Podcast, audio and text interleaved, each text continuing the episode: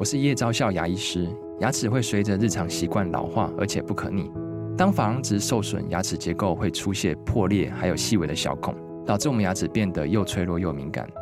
这边我真心推荐贝欧尼修复牙膏，内含 BioHAP 成分，搭配正确的刷牙习惯，经科学实证，可在两周有效让牙齿再矿化，修复受损珐琅质的细微小孔。相关资讯及购买通路，请参考资讯栏连结。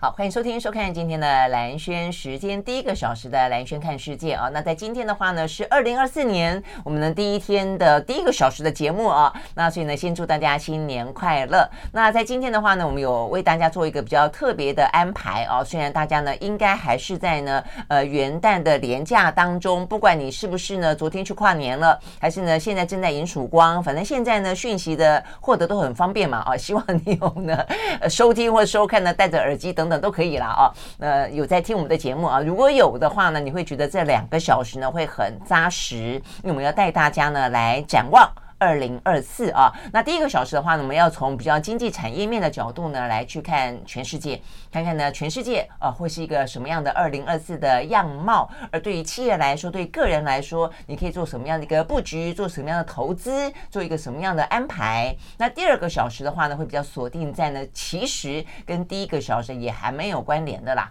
因为现在产业呢最伤脑筋的事情就是地缘政治。好，那这个地缘政治的话呢，在二零二四年预估大概呢会很。纷乱，持续的纷乱。那所以呢，地缘政治呢，除了战争之外，还有很多的选举啊，包括台湾的选举，包括美国的选举，都会呢，呃，这个依序的来进行。好，所以第二个小时呢，我们会邀请到专家来谈地缘政治以及重要的战争及选举可能的影响啊。好，那我们呢，回到第一个小时，第一个小时的话呢，因为最近啊，我们的台湾的一些。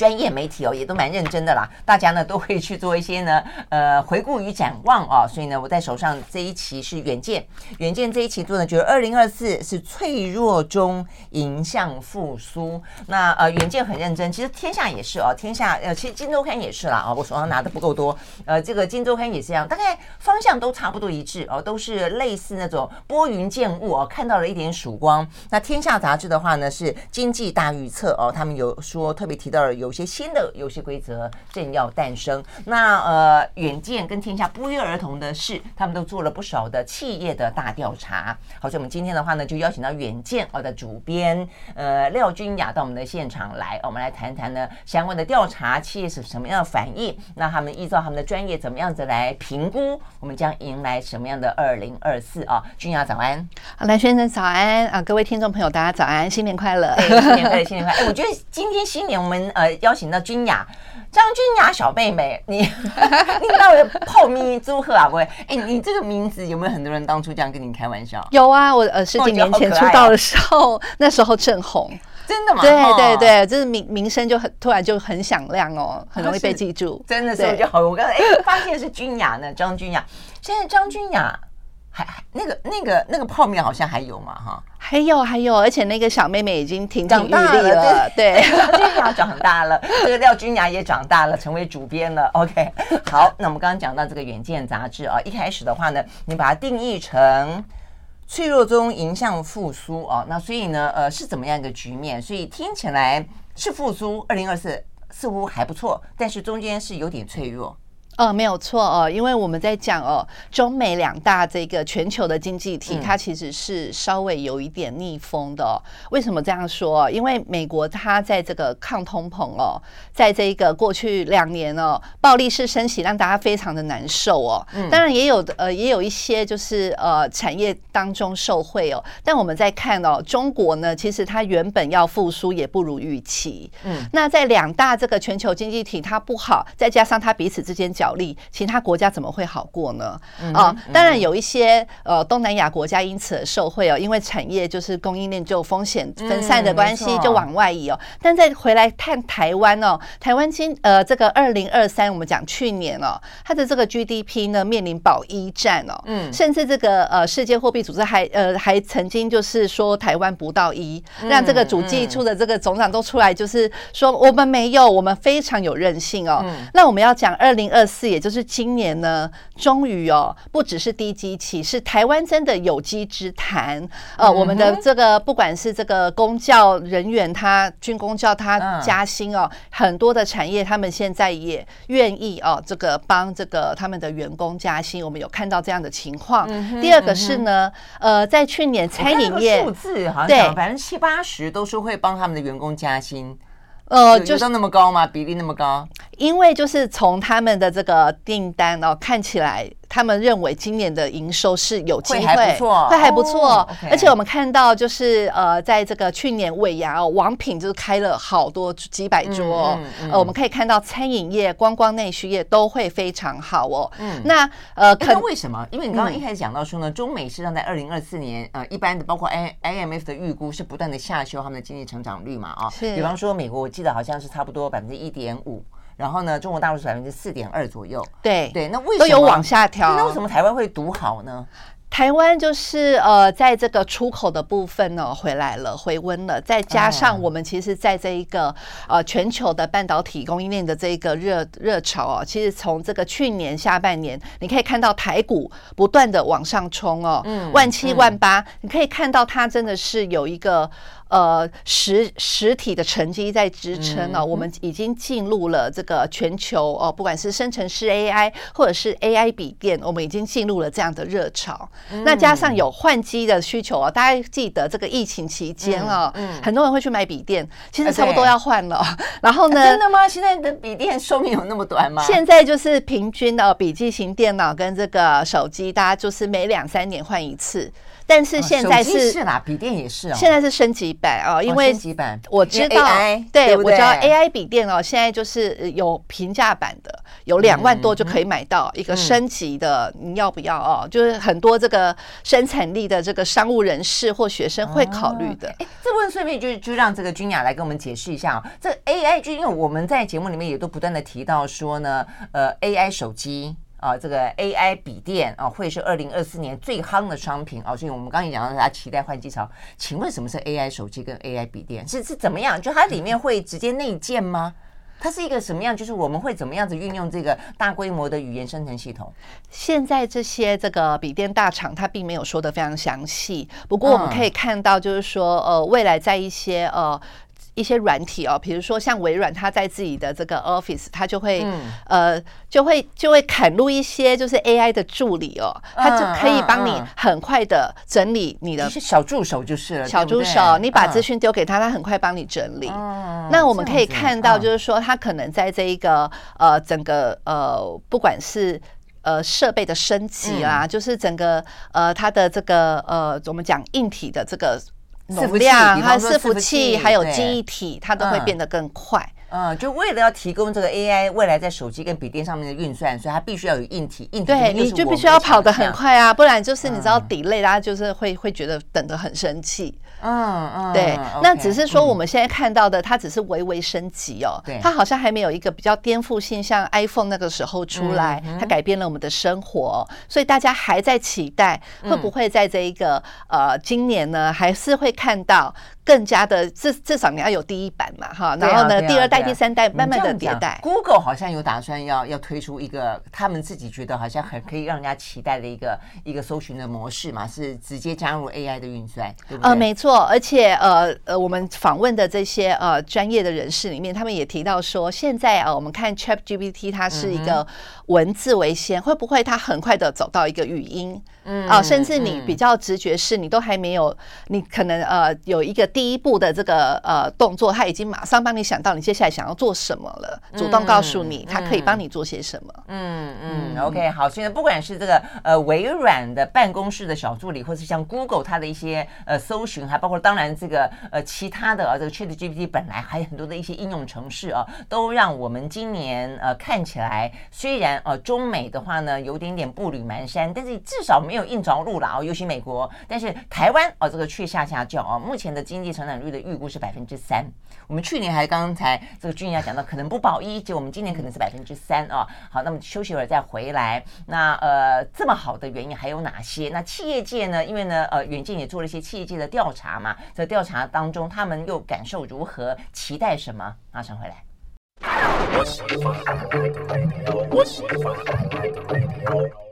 好，回到蓝轩时间，继续和现场邀请到的这个《远见》杂志的主编啊，这个廖君雅呢来聊天啊。这个《远见》杂志的话呢，这一期他们做了二零二四脆弱中迎复苏哦，这个是的《远见》杂志的封面。我刚刚也讲了，这个《金周刊》，我刚刚调出他们的这个封面，他讲的是呢，二零二四全球经济关键报告，摆脱通膨干扰的最后一里路是拨云见日的一年哦，所以听起来也还不错。那这个呃，《天下》杂志的话呢，是做一个大预估。好，像我们刚刚跟君雅聊到说呢，呃，会这么好，台湾哦会这么好，最主要是因为半导体跟科技哦有关。但事实上，你刚刚也特别提到，呃，其他的部分，包括我们的内需，包括我们的服务业、我们的工业，好像也还不错，是整体性的来说都还算是不错。所以是为为什么？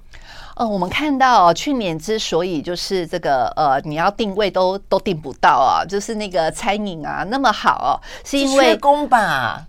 呃，除了缺工，缺工很多.很多老板他是把这个呃往外推哦，嗯、像那个金华的董事长，他就说他他接了，他没有办法接尾牙，因为呢人数不够。我就注意到他这样讲潘思亮嘛。对对对，那不过呢，我们看到就是它延续到今年，为什么观光餐饮继续这么畅旺哦？原因是因为我们看好，就是在今年总统大选后，不管谁当选哦，至少他在一个两岸的这个观光呃商务的这个需求，应该是慢慢会回。问哦，嗯，好，这个就是呃，有一些这个像这个云品哦，还有这个甚那个总经理宋，甚至人他这样告诉我们哦，他很乐观哦。那再来就是说，其实，在东南亚的这个它的消费力也是也是很强劲哦。他我们也看到了越来越多马来西亚、新加坡的旅客来台湾哦，所以在这部分呢是应该是回温的。嗯，对，嗯，OK。那除了这个之外的话，我们刚刚讲到一个是台湾嘛，哈，所以我们刚刚了解到台湾各个方面可能的呃状况，在今年那。中美我们刚大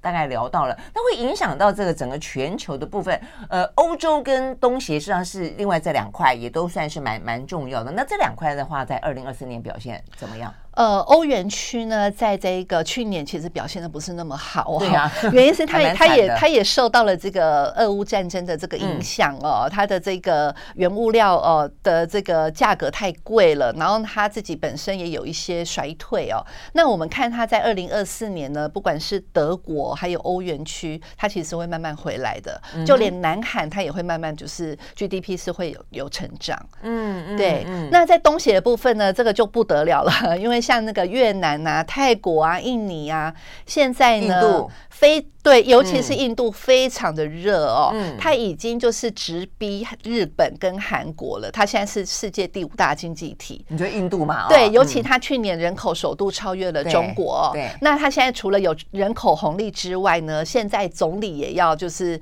呃迎接他第三任期的挑战。然后莫迪已经放话了，就是说如果他当选了，他就是会带带领印度走向第三大经济体。他就直接就是放话说他要挑战这个。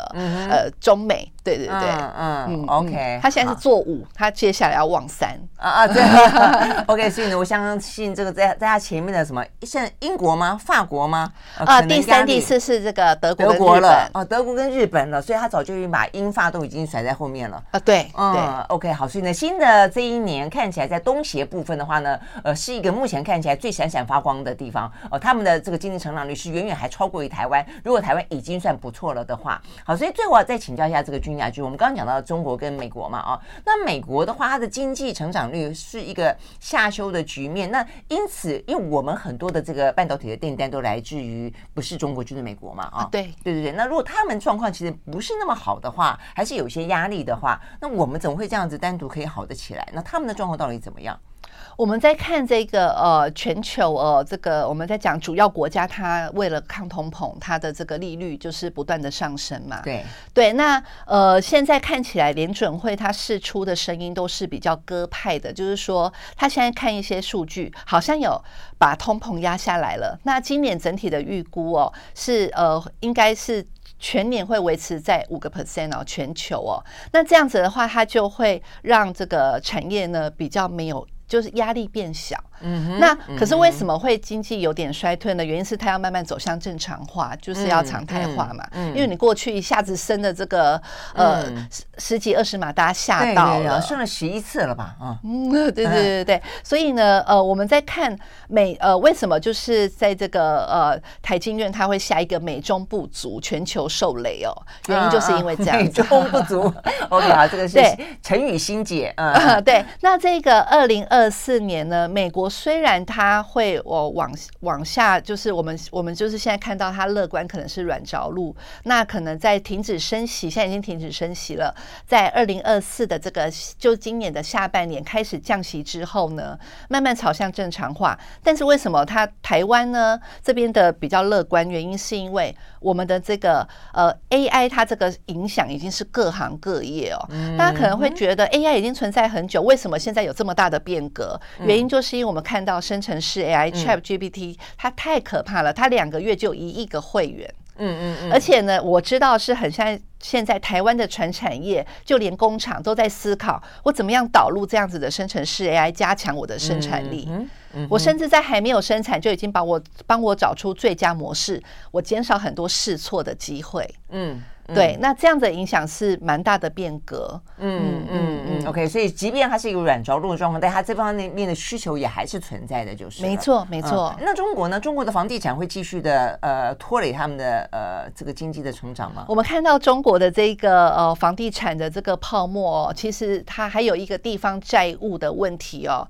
呃，已经爆发了之后呢，诶，大家会觉得说，其实它就有点像是你原本是海市蜃楼嘛，现在让大家看到你真实的样貌，嗯、反而会把一些资金呢，健康的就是挤出来。嗯，就是大家会不会一昧的把资金往房地产跑去投？而且在这个中国，它的这个宏观调控里面，它还是会释出一些利多。嗯，对啊，等于它要慢慢重建哦。其实大家反而现在是看好的，只是说不会那么快。嗯，要要时间，要时间。美国跟中国都是需要时间，需要时间是往一个比较好的方向去发展就是了。对，尤其是中国的需求可能还没有那个。回来的情况下，呃，台湾的产业有一些传产的产业，可能还是要时间等待。嗯嗯嗯。刚才讲的那个健康的资金挤出来，从房地产呃这个泥淖或者黑洞里面呢，呃抢救起来，往别的地方移转，我觉得这是一个蛮。蛮好的，或者一个蛮蛮重要的一个呃观察，对不对啊？呃，对，而且像中国，它其实还有它的强项哦。嗯、我们看到它在这个电动车的这个呃，不管是储能电池，它现在还是一个世界的占有率还蛮前面的。嗯，对对对，所以它可能会往一些呃它的重点产业挪移。嗯，OK，好，所以呢，在这样的状况底下，我们看到了机会，但另外的话，当然我们也看到了风险。好，所以呢，在远见的调查当中，中小企业他们感受到的。可能的风险，以及在脆弱中见复苏当中可能的脆弱点、可能的变数点在哪里呢？我们休息，马上回来。I like 103, I like radio 好，回到蓝轩时间，继续和现场邀请到了远见呃这个杂志的主编啊，这个廖君雅来聊他们的封面故事，讲到的是二零二四脆弱中迎复苏啊。好，那所以呢，这个脆弱在哪些地方？呃，我看这个中小企业的调查里面，好像答案蛮 蛮明显的哈。对我们这一次呢，大概有两百家企业回卷哦。嗯，那呃，企业今年哦。最担心的是地缘政治风险哦，因为我们我们刚刚呃有提到哦，在这一个今年呢是一个超级选举年，嗯，对，全球有四十一亿。呃，人哦，要选出他们的新任领导人哦，包括台湾哦，在一月我们是第一个迎接这样子的一个重大的选举哦。那企业他最担心的就是地缘政治风险，包括我们刚刚提到的全球哦。现在呃，如果以世界四大火药库来讲，台湾也是其中一个哦。嗯，对。那现在已经俄乌还有以巴哦，两个先爆发了，台湾会不会是下一个？其实有很多学者在研究，在在在讲思呃探讨这样的事情哦。所以全球。球的这个地缘政治风险里面也包括台湾，是不是会呃很矛盾？那我们的第二第二名就是台海情势，他们现在非常担心哦。只不过呢，我们里面呢，如果从经济的这个层呃角度来看哦，很多经济学家认为，呃，不管是哪一个领导人，他都不至于把台湾人民推到这个战争最前线了。嗯，只是这个风险依然存在，就是说，在今年即使没有发生，我们也要把它放在心上啊，尤其是企业，它很担心这样子的地缘政治会不会影响到他们好不容易呃增加的获利。一下子就被抵消了，这也是很有可能。对，对，那再来就是说，美中的科技战，这个也是跟这个地缘政治有关哦。呃，因为这个半导体，像我们看到这个台积电已经去美国跟日本设厂了哦，尤其熊本它又要呃，就是迎来第二厂哦。嗯、那这样子的话，大家也担心说，半导体的供应链，我会不会台湾失去了优势？嗯哼，啊，这个也是密切注意的地方、嗯、啊。所以这个就是前三名啊，企业最担心的风险。嗯哼，哎、嗯，那这个担心实际上，如果我们在细部去看它的话，实际上我觉得这个地缘政治的风险，每一个可能潜在的战场或者已经发生战火的战场，它其实影响到的层面都不太一样。比方说，像俄乌最明显的就是粮食，对不对？它粮食的影响，它能源的影响。但是呃，像天然气啊，对不对？那但是像呃中东，就是加萨走廊比较多的是航运的影响，那当然也还包括石油的影响。那台海的话呢，就是半导体的可能的影响，以及背后。这个可能更严重，就美中可能要卷入战争的这个可能的影响，所以各自的不同的地缘政治，它是存在的对于产业跟经济的影响是不同的风险。嗯嗯、呃，没错，其实很多的这个中小企业已经接到他上游客户的这个这个呃，以前以前是询问说你们有没有去其他地方就是设厂的可能，现在是要求哦，要求他们要去。嗯对，去其他地方，所以我们看到像呃越南啊、泰国啊、印度，甚至是墨西哥，都有一些台商过去哦。嗯、其实有一些是。被迫的哦，嗯，那那我们看到就是说，台积电去亚利桑那州应该也还 就吞的还蛮辛苦的，对。不过其实对这些企业来讲，它也未尝不可哦，只是说它的这个成本是加加对，就是变变得很贵啊。因为以前大家是我选择一个成本最低的地方去设厂，现在不是，现在是选风险比较低的地方。嗯啊，那所以这样讲没错，包括你说航运也是一样嘛。现在大家这个成本要到这个好好旺角，你看这个们增加多少？对，而且现在就是也有所谓的碳关税哦。我们在讲一个呃碳呃，有点像是绿通膨跟碳焦虑哦。所以现在很多企业它也会倾向说，哎，我在当地设厂是不是我就不用出口，我就省去了这个碳关税？所以现在的考量会不太一样，就是就近在市场，所以它就是省去了运输运输，一个是风险，对啊，一个就是排碳。对，所以他现在在我们在看产地，他可能就不会再集中在某些大家认为它是一个呃比较劳工低廉的地方，也不一定。哦，所以整个的选择其实就是他们的整个的决策当中的一些占比，其实已经比例已经变得很不一样了，一些重点因素已经变得很不一样，有有一些调整了哈。对对对，不断的在转型中哦。哦，对，这样子，OK OK，好，那这个除了这些我们刚刚讲到的地缘政治，然后呢美中大战，然后呢包括一些通膨等等的担忧之外，那还有别的一些什么样的隐忧吗？或者要特别注意的地方吗？呃，在他们也担心这个消费需求的部分啦，因为毕竟就是疫情已经全部都呃都都没有这样的一个风险了。那呃，在美国的部分呢，我们看到它超额储蓄哦，就是人人民本来很有钱哦，因为政府给了很多这个呃我们的救济金哦，或或者是一个奖励，它的已经慢慢呃没有了。所以在这样子的情况下，它可能就会在耐久财的部分，它就会稍微保守。它可能在买房子呃或者是买车子，它就会稍微在思考。嗯，那这个也会影响，其实全全球都是一样，嗯，人民愿不愿意再去多消费，嗯啊，就连台湾哦，我们看去年哦，其实在这个信用卡的消费的这个累计上哦，我们的旅费哦是平均每个人七万块钱。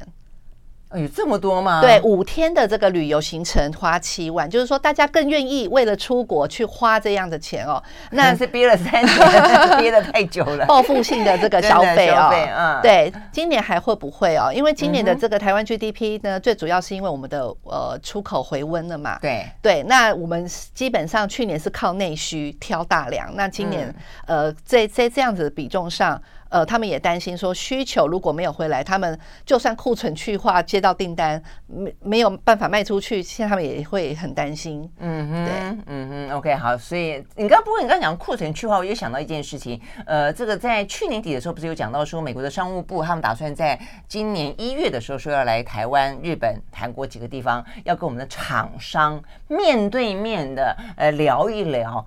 这个部分的话呢，是是跟美中的科技战有关吧？是不是有些部分就有些模糊地带、灰色地带，大家都设法。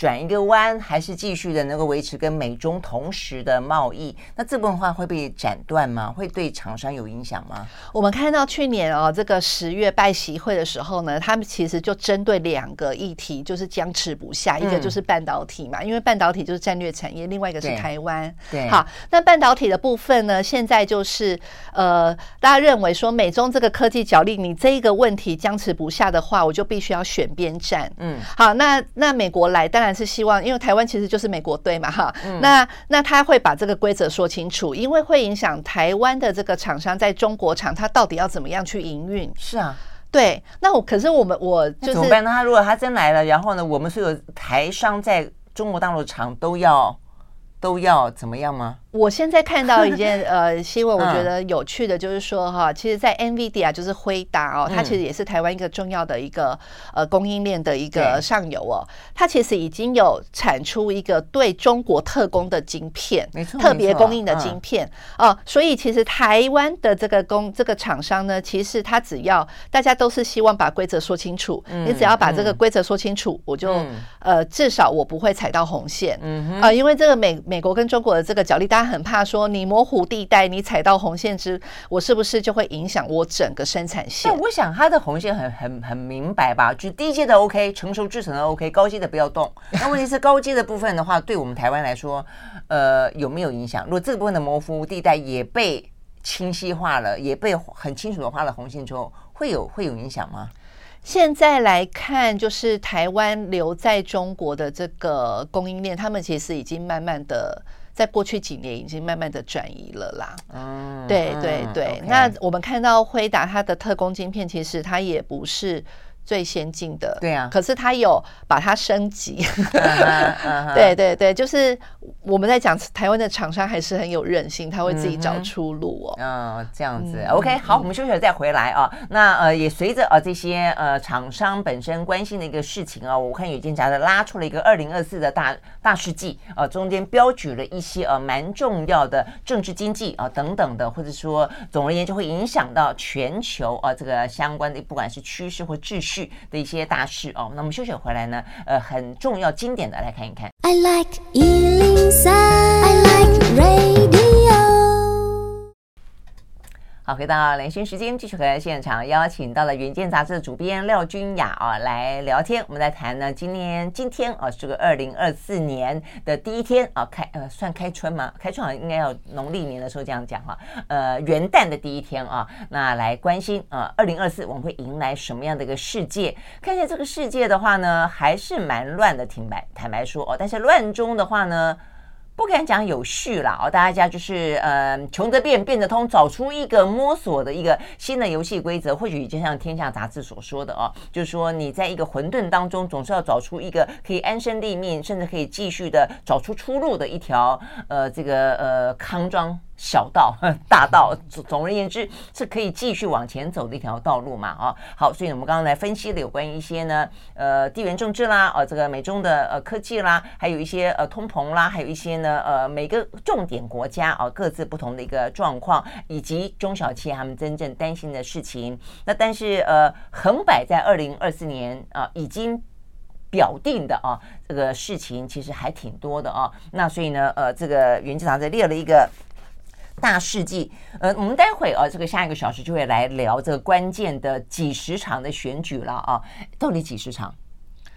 哦，我们我们现在已经看到 七十几场了，好七十几场了吗？对，我本来心想我看到这个资料讲五十几场，变成七十几几场。对对对，因为后来有有一些就是陆续的这个发布哦。嗯嗯嗯对，有一些国家，呃，我们在讲全球有四十一亿人要选出他的新任领导人哦。啊，哇，OK，好，所以当中当然就这部分的话呢，影响所及，我们待会会来聊的。呃，台湾当然大家都知道啊，这个美国的啦、印度的啦、印尼的啦，呃，这个欧洲议会的啦，哦，所以呢，这些部分都是可可能会牵动到每一个地缘政治当中的呃敏感度哦。那除了这个之外的话，实上也有不少的事情啊，还有俄罗斯啦，我刚刚忘了讲，啊，还有不少的事情，比方说呃。全球央行年会啦，G20 的高峰会啦，等等，有哪些你觉得是值得注意的？投资人或者说企业需要注意的？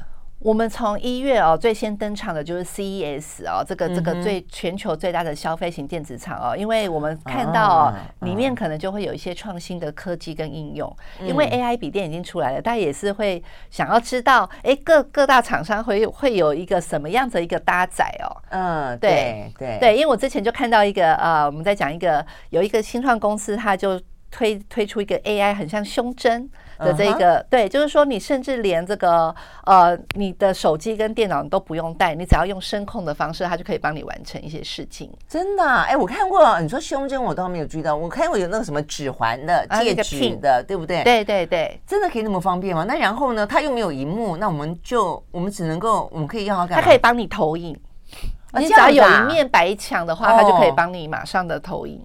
啊，真的，所以以后可以做到没有荧幕的这种，有点像是迷你电脑。我们现在看到很多科幻电影里面哦的场景哦，现在都已经真实的出现了。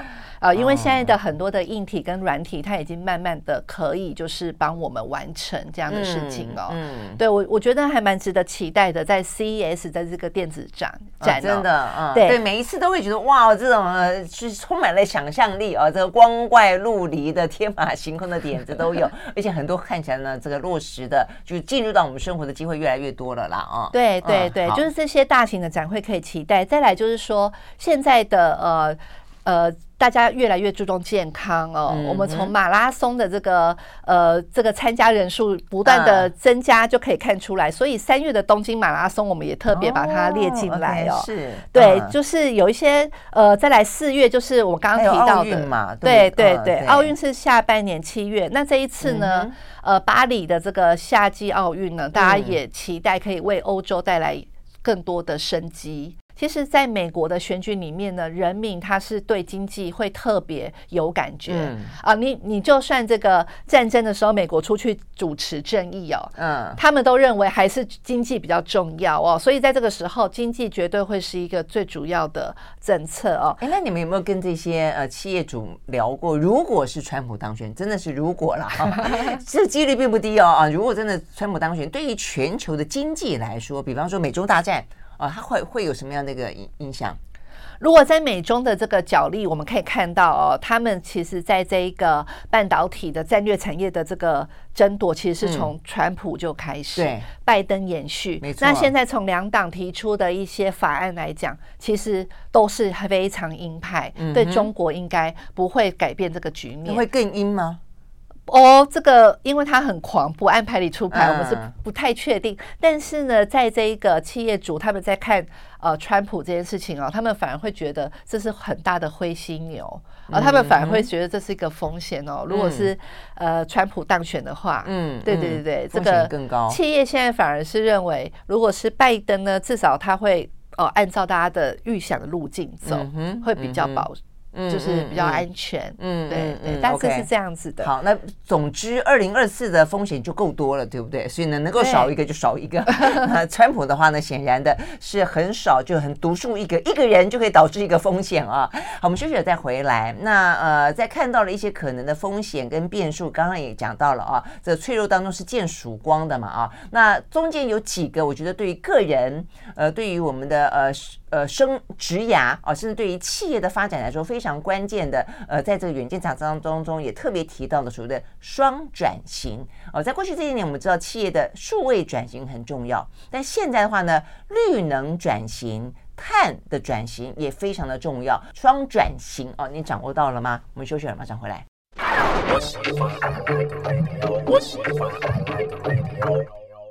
好，回到蓝轩时间，继续和现场邀请到了《远见》杂志的主编廖君雅来聊天啊，聊聊呢，二零二四啊是怎么样的一个呢？从经济的展望当中，台湾的不少的这个财经期刊啊，都特别提到，或综合期刊都提到一个比较是脆弱中迎向复苏，是一个拨云见日的一年。然后呢，有一新的游戏规则哦。好，那这个新的游戏规则，我觉得当中呢，最突出的就所谓的双转型，对不对？嗯，好，对，我们在呃拉出这个两个趋势，就是一个地缘政治的影响。跟啊，近零转股，我们在讲啊、真的是要彻底的转股哦。嗯，对。嗯、那呃，这样子的话，我们就把它列为一个呃七，我们找出了七大的关键词哦、不管是对产业或对个人，你都必须要注意的、哦。第一个就是碳有价。啊，我们现在看到了，就是呃，不管是各国，它对于碳关税跟呃台湾是讨论碳费哦，其实你都必须要把这个纳入成本的。嗯哼。那我们现在之前在讲一个环保减塑，你从个人来讲哦，你未来很有可能你省下的碳为自己，你可以转换成一个呃，这个我们可以我们可以去把它变成一个卖出去的碳权。啊，是没错。对对对，让你去种一些树啊，现在很多人就拼命种树，然后卖把这个碳权卖给别人。没错没错，我们现在台湾已经有这个碳交所了哈，对，所以我们现在也是呃把这一个碳油价啊，把它列为一个呃重要的关键词。第二个是氢能哦，呃氢能呢，它是一个呃不会产生废料的清净能源。嗯啊，其实，在全世界里面呢，有两个再生能源是大家比较关注的，一个是核能，一个是氢能。可在台湾呢，我们现在比较重点发展的就是氢能这个部分。那氢能它除了发电啊，就是我们看到台电、中油他们很努力的在去呃构建这个基础建设。我们也看到了，在这个呃去年的十二月的车展哦，就年底的车展啊，我们看到丰田哦，还有这个和泰他们去产这个展。出了氢能车，嗯，对，那这个、我有注意到，日本有，台湾有哦。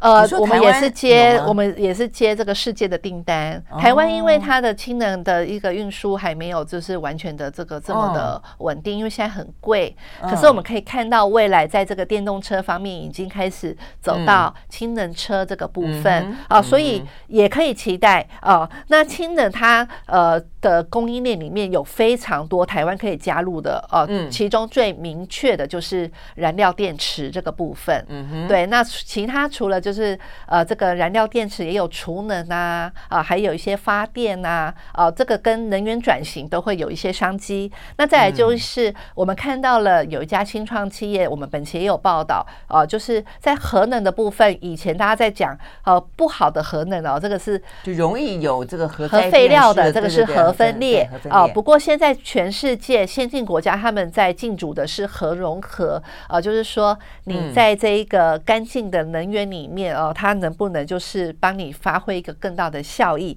那再来在地缘政治呢？地缘政治我们这样影响的产业就非常多喽啊！其中有一个特别要提的就是生成式的这个 AI 啊，就是呃，企业现在已经开始陆续的导入在各个领域哦，就是各行各业都发生关系，而不是只有学生拿来写功课啊！对对对对，哎，那为什么讲说这是一个地缘政治影响的？呃，地缘政治为什么啊？就是说，我们现在看到啊，美国啊，Google 跟这个微软，他们都积极的在做这个自己的这个啊，这有点像是生成 C A I 哦，哈。那中国其实他们也有啊，嗯，对对对，他们有一个四个字，我现在忘了什么什么一言，呃，文文心什么一言啊，是是文心言。他们现在也在做自己的这个语言模型，也在发展。你们把它定义成呃，地缘政治影响的意思就是。是说会在这个领域当中美中交锋，呃，这肯定会是因为在一个先进的科技里面，你还是要取得话语权。嗯，对。那其实我们在看美国的这些呃生成式 AI，它毕竟还没有这么的中文化。所以呢，呃，我们台湾其实也在发展自己的自然语言模型，因为你这个 AI 其实是非常的在地的一个一个科技，没错，对对对，而且它也跟这个国家的壁垒有关哦。我们的 AI 还是会有一个限制，还是会有一个护城，嗯，呃，护城墙哦的一个概念在。所以在在这个脉络底下，还有一些像量子科技，还有卫星，卫星大家也是去宇宙呃去要当霸主哦。台湾这边低轨卫星就会有。机会。啊，再来就是说，嗯、我们去年还成立了太空中心嘛，没错，就是培养更多、嗯、培养更多的人才哦。我们看到大学的系所，也就是慢慢增加这样子的一个招生哦。嗯、那在这一个无人机，我们看到过去在疫情期间，它是用来运输，还有电商的运用。我们看到了，因为现在的一个地缘政治，它在军工领域的呃，不管是我们看到那个俄乌战争的、哦，其实乌克兰使用的大量的无人机去帮他做一个、嗯、呃，就是物资的运送啊，或者是一个。攻击，嗯，对，我们看到台湾这边也有一些受惠的地方，尤其是无人机现在要非常的精密，要到军用的话，你的光光学镜头要非常的精准。嗯，OK，对，对。好，所以呢，刚才这个君雅讲到这些都是在我们的产业当中算是呢二零二四的关键字啊，也代表着中间都存在着不少的商机，而且呢，站在我们个人的角度来看的话，如果要投资的话，很显然的，他们也都是一个还不错的方向，就是了。啊，是。对、嗯，而且我觉得在行业的选择上，或者在你自己想要去呃专攻的某些专长当中，这些都是蛮具有未来性，而且现在正在发生中的。好，所以呢，我们呢要掌握二零二四啊，若大家也希望啊，这个二零二四呢，不管外界多么的纷扰啦，自己抓住一些呢重要的方向啊，自己呢可以有更多的充实，或者自己可以握。握准自己的方向盘啊，我觉得这些都可以供为大家做参考。好，今天非常谢谢呢廖君雅到我们的现场来跟我们分享有关于呢《远见》杂志封面故事，谢谢哦，谢谢，嗯，谢谢，拜拜。